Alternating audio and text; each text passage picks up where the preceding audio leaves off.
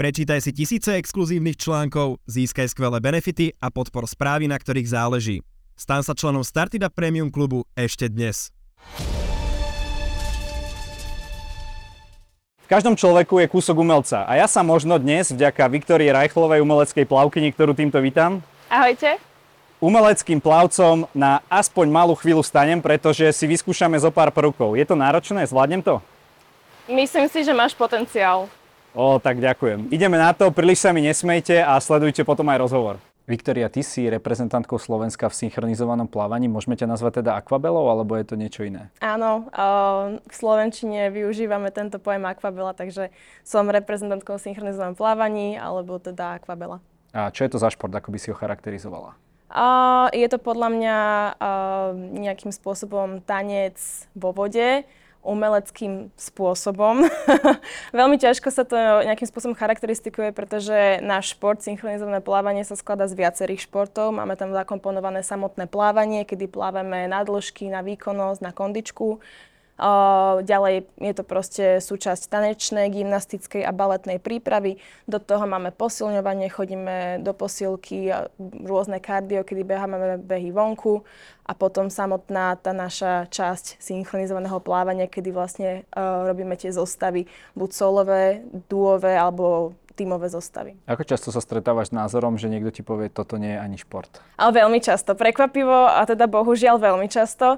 A ja to na jednej strane aj chápem, pretože môžeme vidieť podľa mňa vo veľa filmoch, takých nejakých starších, alebo v aktuálnej situácii aj veľa muzikantov si volá takéto synchronizované plavkyne do videoklipov a tam je to vyslovene o tom, že tie dievčatá robia nejaké krátke akože vystúpenie. Môžeme si potom presne predstaviť také tie uh, kvetinkové kúpacie čapice. Asi sa každým teraz vynorí nejaká spomienka. No a vlastne, keď majú ľudia zaregistrovanú nejakú takúto myšlienku, tak hneď si to s tým spoja, čo ja rozumiem, ale realita je úplne iná a my naozaj na tých tréningoch makáme. Uh, cca za deň máme vlastne najmenej 3-4 hodinové tréningy a iné dni sa tiahnu do 6-8 hodín. Takže ten čas naozaj uh, je veľmi tvrdý a není to len tak ľahký šport, ako by si veľa kto povedal. Takže aby to vyzeralo dobre, tak uh, treba vlastne zlúčiť všetky tieto Áno. veci dokopy a riadne si to odmakať. Čo je podľa teba na tomto športe najťažšie? A najťažšie je podľa mňa disciplína, ako pri každom športe. A keďže nejde proste uh, rozhodnúť sa jeden deň, že nejdem na tréning. Jasné, sú športovci, ktorí trénujú na takej rekreačnejšej úrovni, ale myslím si, že oveľa väčšie zástupenstvo majú tí profesionálni športovci a tí naozaj proste podstupujú drezúru, ale ja to tak akože hádžem. Myslím si, že tá drezura a disciplína je v každom jednom športe a každý človek, ktorý ten šport svoj myslí vážne, tak podstupuje nejakým spôsobom túto drezuru a disciplínu. A dobrovoľne, samozrejme.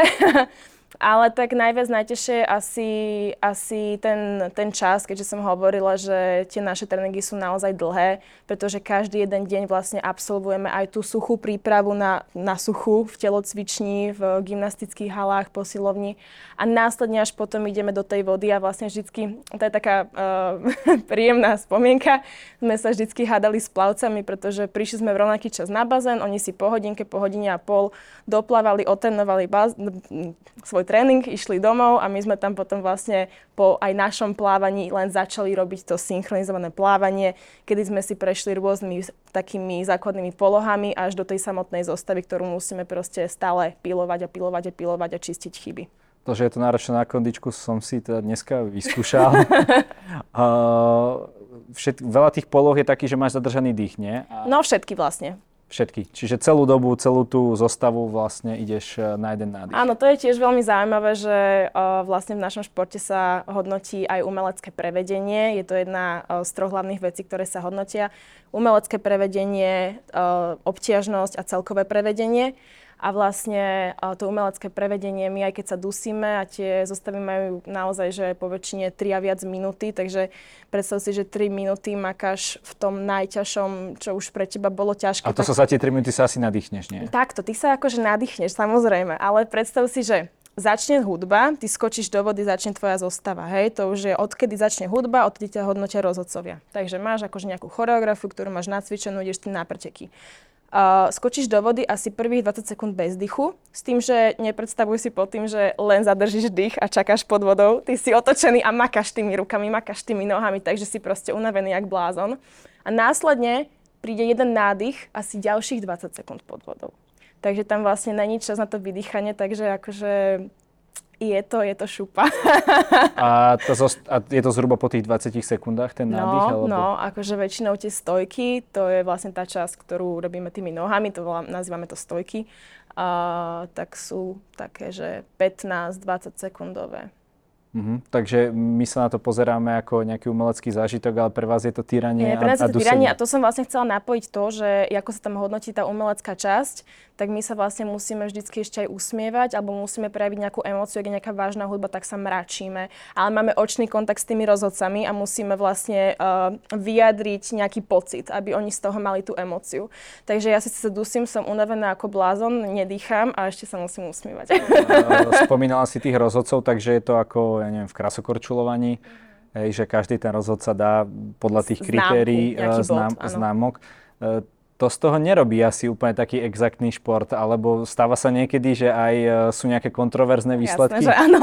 Jasné, že áno. Um, myslím si, že každý proste, kto sa venuje takomto športu, tak s tým ráta. Um, Není to proste úplne akože fair, o, o fair play to ide podľa mňa akože dosť mimo toho, ale nie sme, chvála Bohu, no akože jediný šport, ako pri krásokorčulovaní, tak pri gymnastike, tak fungujú atleti rovnako. A takto. A ja sa na to tak pozerám, že nie vždy sa mi to páči, veľakrát to ovplyvnilo aj môj vlastný výsledok, z čoho som bola potom mm, veľmi sklamaná a aj ma to hnevalo, mala som akože v sebe rôzne emócie.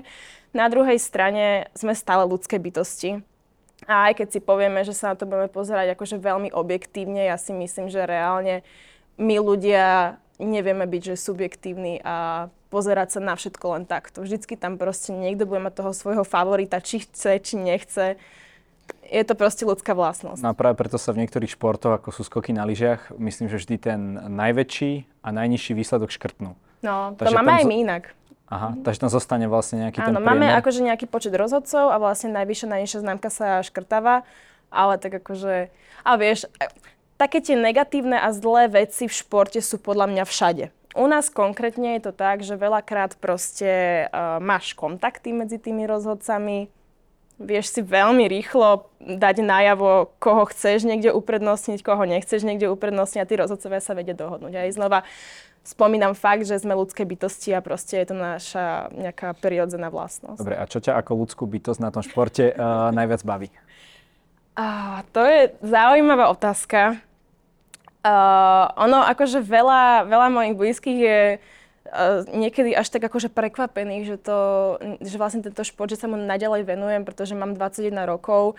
Veľa ľudí uh, väčšinou so športom teda bohužiaľ sekáva v období tej puberty, kedy proste uh, šport ide na druhú kola a, a ľudia sa radi bavia. Áno, mladí ľudia sa radi bavia. Um, Neviem, je to nejaké také náplnenie, je to moja vášeň. Mala som obdobie, kedy som si dala 6-mesačnú prestávku uh, s tým, že som bola maximálne v mojej hlave rozhodnutá, že už ďalej tento šport nechcem robiť, že už uh, nechcem byť súčasťou tejto komunity. Aj tak som sa k tomu vrátila.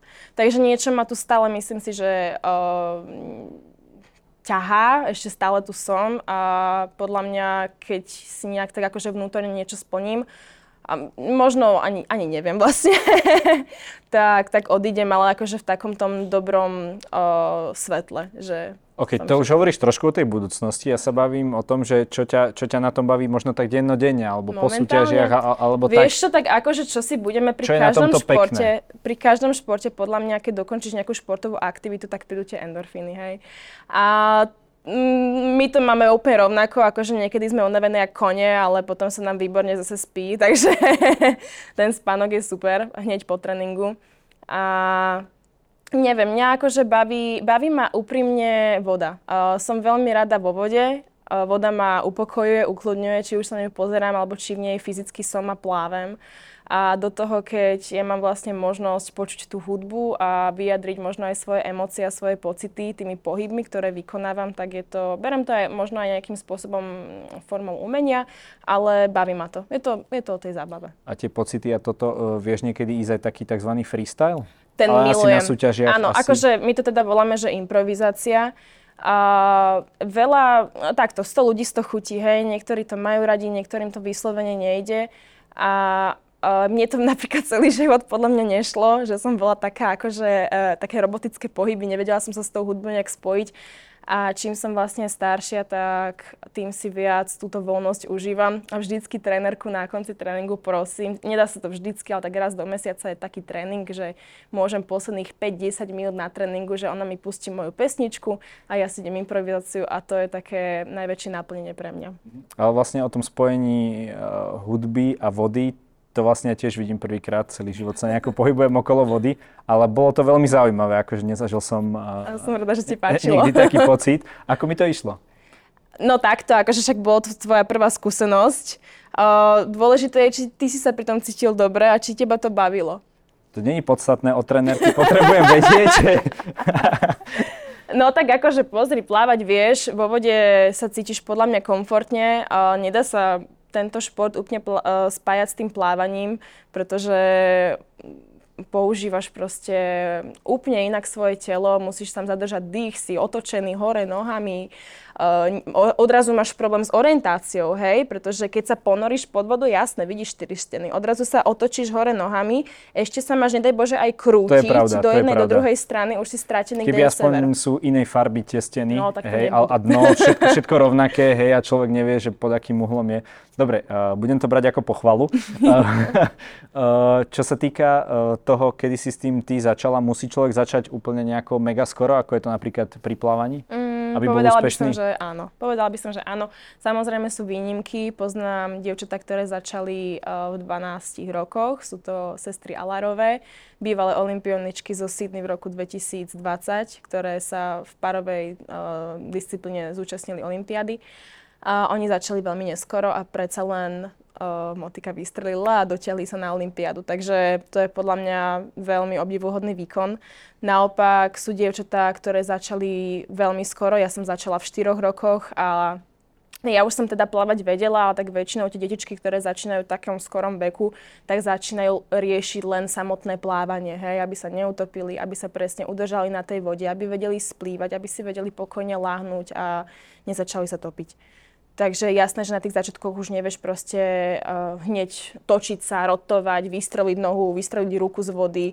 Je to, je to iba o tých základných, základných veciach. OK. Uh, spomínal si tie rôzne disciplíny, takže máte nejaké párové, potom takéto, podľa mňa, tá akvabela, to človeka napadne nejakých 10 možno dievčat. Uh, ktoré robia nejaké ladné pohyby, alebo existuje teda ešte aj to, čo robíš ty, že, že teda disciplína, solo. áno. Takže máme... toto sú nejaké aké rozdelenie kategórií. Áno, v tímových zostavách je teda 90% času 8 dievčat, v párových dve a v solovej disciplíne je jedna. A muži, ako je to? A s mužami je to veľmi zaujímavé, kto by nevedel, tak aj muži. Sú akvabely? Synchronní plavci. a mm, no, Není to akože zatiaľ podľa mňa, že veľmi uh, populárne, aj keď podpora v našej synchro komunite je voči mužom veľká. Naozaj tam snažíme tých mužov kvázi nalákať. Uh, sú sú, aj by si sa čudoval, ale je ich akože veľa. Na Slovensku nie, na Slovensku sme mali zastúpenie. Uh, boli to súrodenci Solimošievci, oni už teda skončili obidvaja. Ďalšie, neviem, kto sa chytí, zatiaľ, zatiaľ nemáme žiaľ nikoho, ale v zahraničí, zahraničí je tých chlapcov celkom veľa. Ale väčšinou sa to vždy týka toho mixed dua, kedy je vlastne jedna žena, jeden muž a 99% zostav sa týka takej tej romantickej tematiky, hej, že si aj vyberú nejakú tému, nejakú pesničku zamilovanú, aby vedeli presne akože vyjadriť tú emóciu, že zamilovaný pár, zamilovaný vzťah No. v rámci teda športových medzi. Uh, okay. uh, ktoré sú štáty, kde toto je nejakým spôsobom najviac na rozmachu? No, je to vlastne olimpijský šport? Áno, Všetky je. tie aj solo? Aj... Solová disciplína olimpijská. Solo ako olimpijská disciplína není na Aha, Olympiáde. Okay, čiže tie dvojice a... Je to skupiny. smutné, ale není. Uh, dá sa na Olympiádu kvalifikovať iba v párovej zostave alebo v tímovej zostave. Do tímovej zostavy už sú povolení aj muži, respektíve jeden muž môže byť v tímovej zostave, to znamená, že je tam vlastne jeden chlap a zvyšných sedem musí byť dievčat. A do párových zostav zatiaľ Olympijská komity nepovolila tento vstup, ale myslím si, že už do Los Angeles v roku 2028 toto povolenie bude. A to je tvoj plán? Alebo ešte Paríž? No keď sa pridáš, tak vlastne, no, máme nabehnuté na super kariéru. V kanoistike sa mi to tesne nepodarilo tak dobre, tak uh, ďakujem, uh, ďakujem za tip. Uh, ako to bolo vlastne s tou kvalifikáciou? Ty si mala veľmi dobré umiestnenie na majstrovstvách sveta vo Fukuoke, kde si bola 13. Uh, je to tak, že keď sa skončíš nejako veľmi dobre v takejto disciplíne, tak potom nejako sa dajú zmiešať tie dvojice, alebo že vieš sa kvalifikovať, keď si najmä tomu najlepšia v tej single, máme... že potom niekoho spoja? Uh, takto.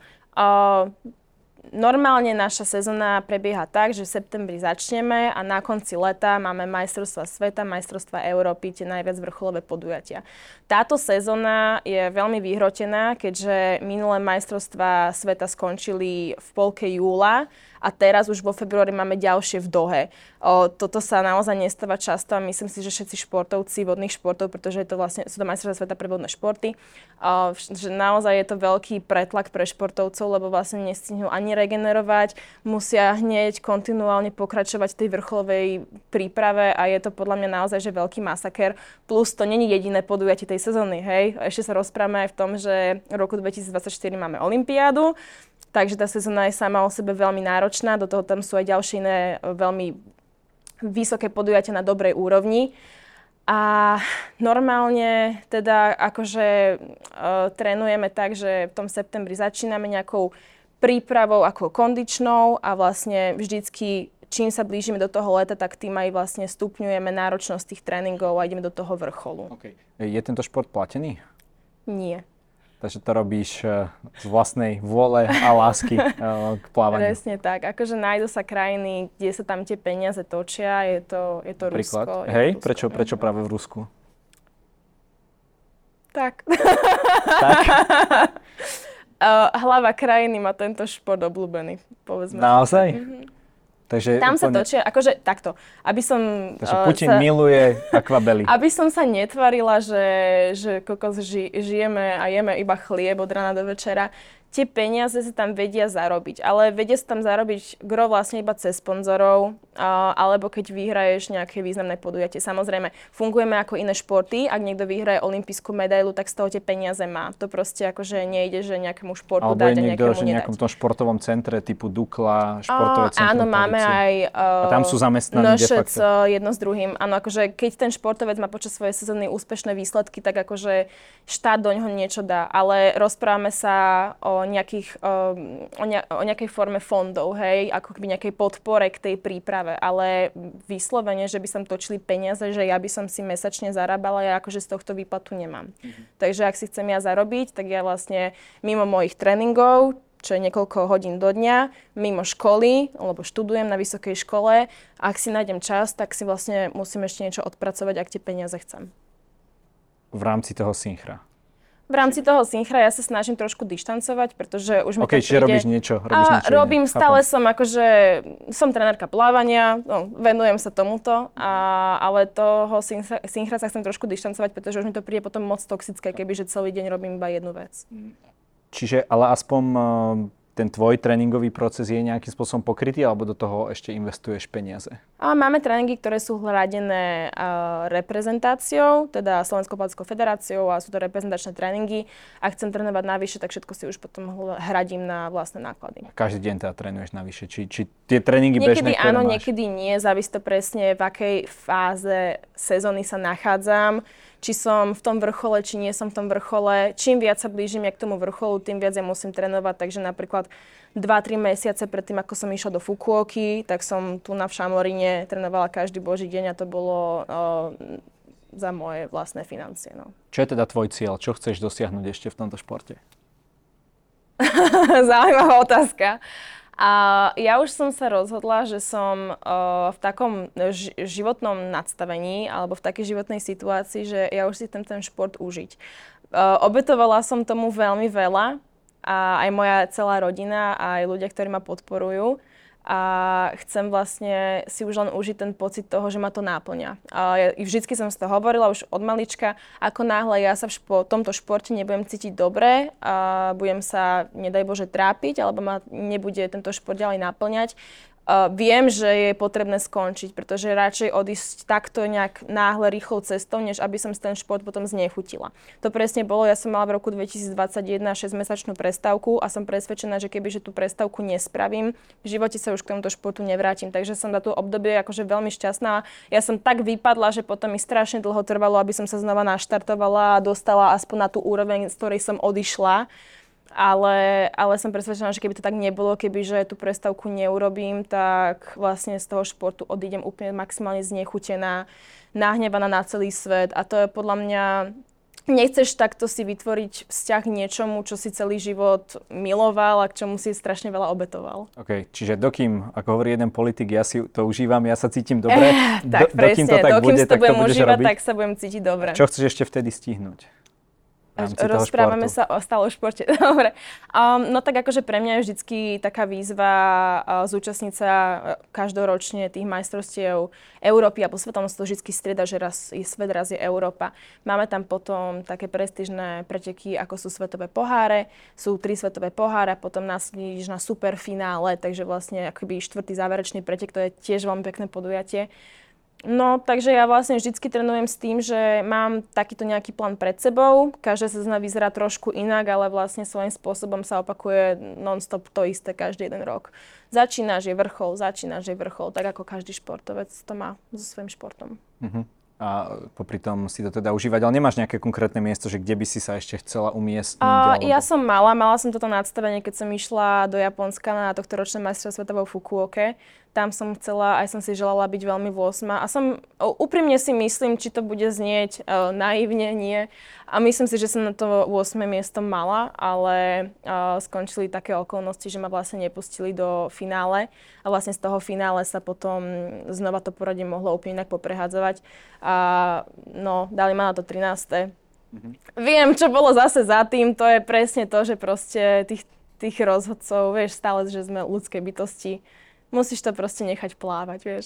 Nerypať sa do toho až tak moc. OK, no tak uh, je jeden moment v svojej kariére, kedy si si do toho rypla a riadne. Keď ťa vyhodili z reprezentácie, ty si podala teda žalobu na športový súd uh, v Lozan vo Švajčiarsku. arbitrážny súd, áno. Arbitrážny súd uh, vo Švajčiarsku, ktorý si vyhrala. O čo tam išlo? Ako prvá vlastne Slovenka, takže uh, to Áno. si sa do toho drapla riadne. O čo išlo? Mala som 17 rokov, bolo to, bolo to veľmi zaujímavé obdobie môjho života. A aj veľmi poučné a veľmi ma to potom aj do budúca naučilo a aj som sa potom odtiaľ odrážala na mnoho rokov dopredu. A bol tam, úprimne tam podľa mňa akože svojím spôsobom veľmi uh, jednoducho povedané uh, zlíhal ľudský faktor. Bolo to vlastne od, z jednej osoby a, a vlastne... A tá ťa vyhodila z tej áno. reprezentácie. Niekto teda v štruktúrach. Áno, áno, áno. Niekto akože, kto bol v komunite, nazveme to tak, že komunita. Mm-hmm. A ja som mala tedy 15 rokov, nebolo to najľahšie obdobie môjho života a vlastne ten súd prišiel až o dva roky neskôr a v roku 2019 sme uh, tento súd vyhrali. Čo ti táto skúsenosť celá dala do života? Mm, úprimne, uh, veľmi som si zlepšila komunikáciu. Ja som bola ako keby uh, v takom tom detskom období taký ten typ človeka, že nerada som sa rozprávala o svojich pocitoch. Ako náhle sa ma niekto opýtal, ako sa máš, vždy som odpovedala dobre, nezáležalo na tom, či som mala dobrý alebo ťažký, zlý deň. A viac som sa začala otvárať ľuďom, hlavne mojim rodičom, pretože ako náhle riešiš 17 niečo ako uh, súdny spor, tak musíš byť veľmi otvorený o svojich pocitoch a o samotných faktoch. A, takže musím povedať, že naozaj tá komunikácia a som taká podľa mňa viac prieborná, prieborná v živote a, a myslím si, že viem to presne praktikovať aj do toho bežného života, že nerobím si z hociaké banality uh, katastrofu a pozerám sa na svet trošku uh, inak. No. Vážim si viac vecí, samozrejme. Uh, kto môže podľa teba robiť tento šport? Komu by si ho odporúčila? No určite napríklad, ak sa rozprávame o tých malých detičkách, tak ako náhle vidí rodič, že to diecko má, dieťa, pardon, pozitívny vzťah k vode, ja tak určite by som rozmýšľala teda nad plávaním alebo synchronizovaným plávaním. To synchronizované plávanie by som riešila, ak je dieťatko možno aj nejak tanečne, hudobne nadané a má nejakú tú svoju pohybovú vlastnosť a ak sa tie detičky naozaj necítia dobre v tej vode a necítia sa komfortne, nedaj Bože plaču, ak si majú napríklad ponoriť hlavu, to si sám videl dneska na sebe, že bez ponorenej hlavy to nejde. a vody v nose a neviem kde no, všade. No presne, tak tak tam by som potom možno skúšala iný šport. Ale tak nikdy nie neskoro hovorím, že dá sa začať aj v tých 12, akože to bolo podľa mňa také veľké šťastie, čo sa podarilo tým sestram Malárovým, ale ideálne podľa mňa tak 5-6 rokov. Čiže, čiže to spojenie vlastne tej vody a toho umenia. Áno. Uh, kde sa to dá robiť? Lebo ja som ani nepočul, že je nejaký klub, oddiel, ktorý sa nie, nie, nie, tých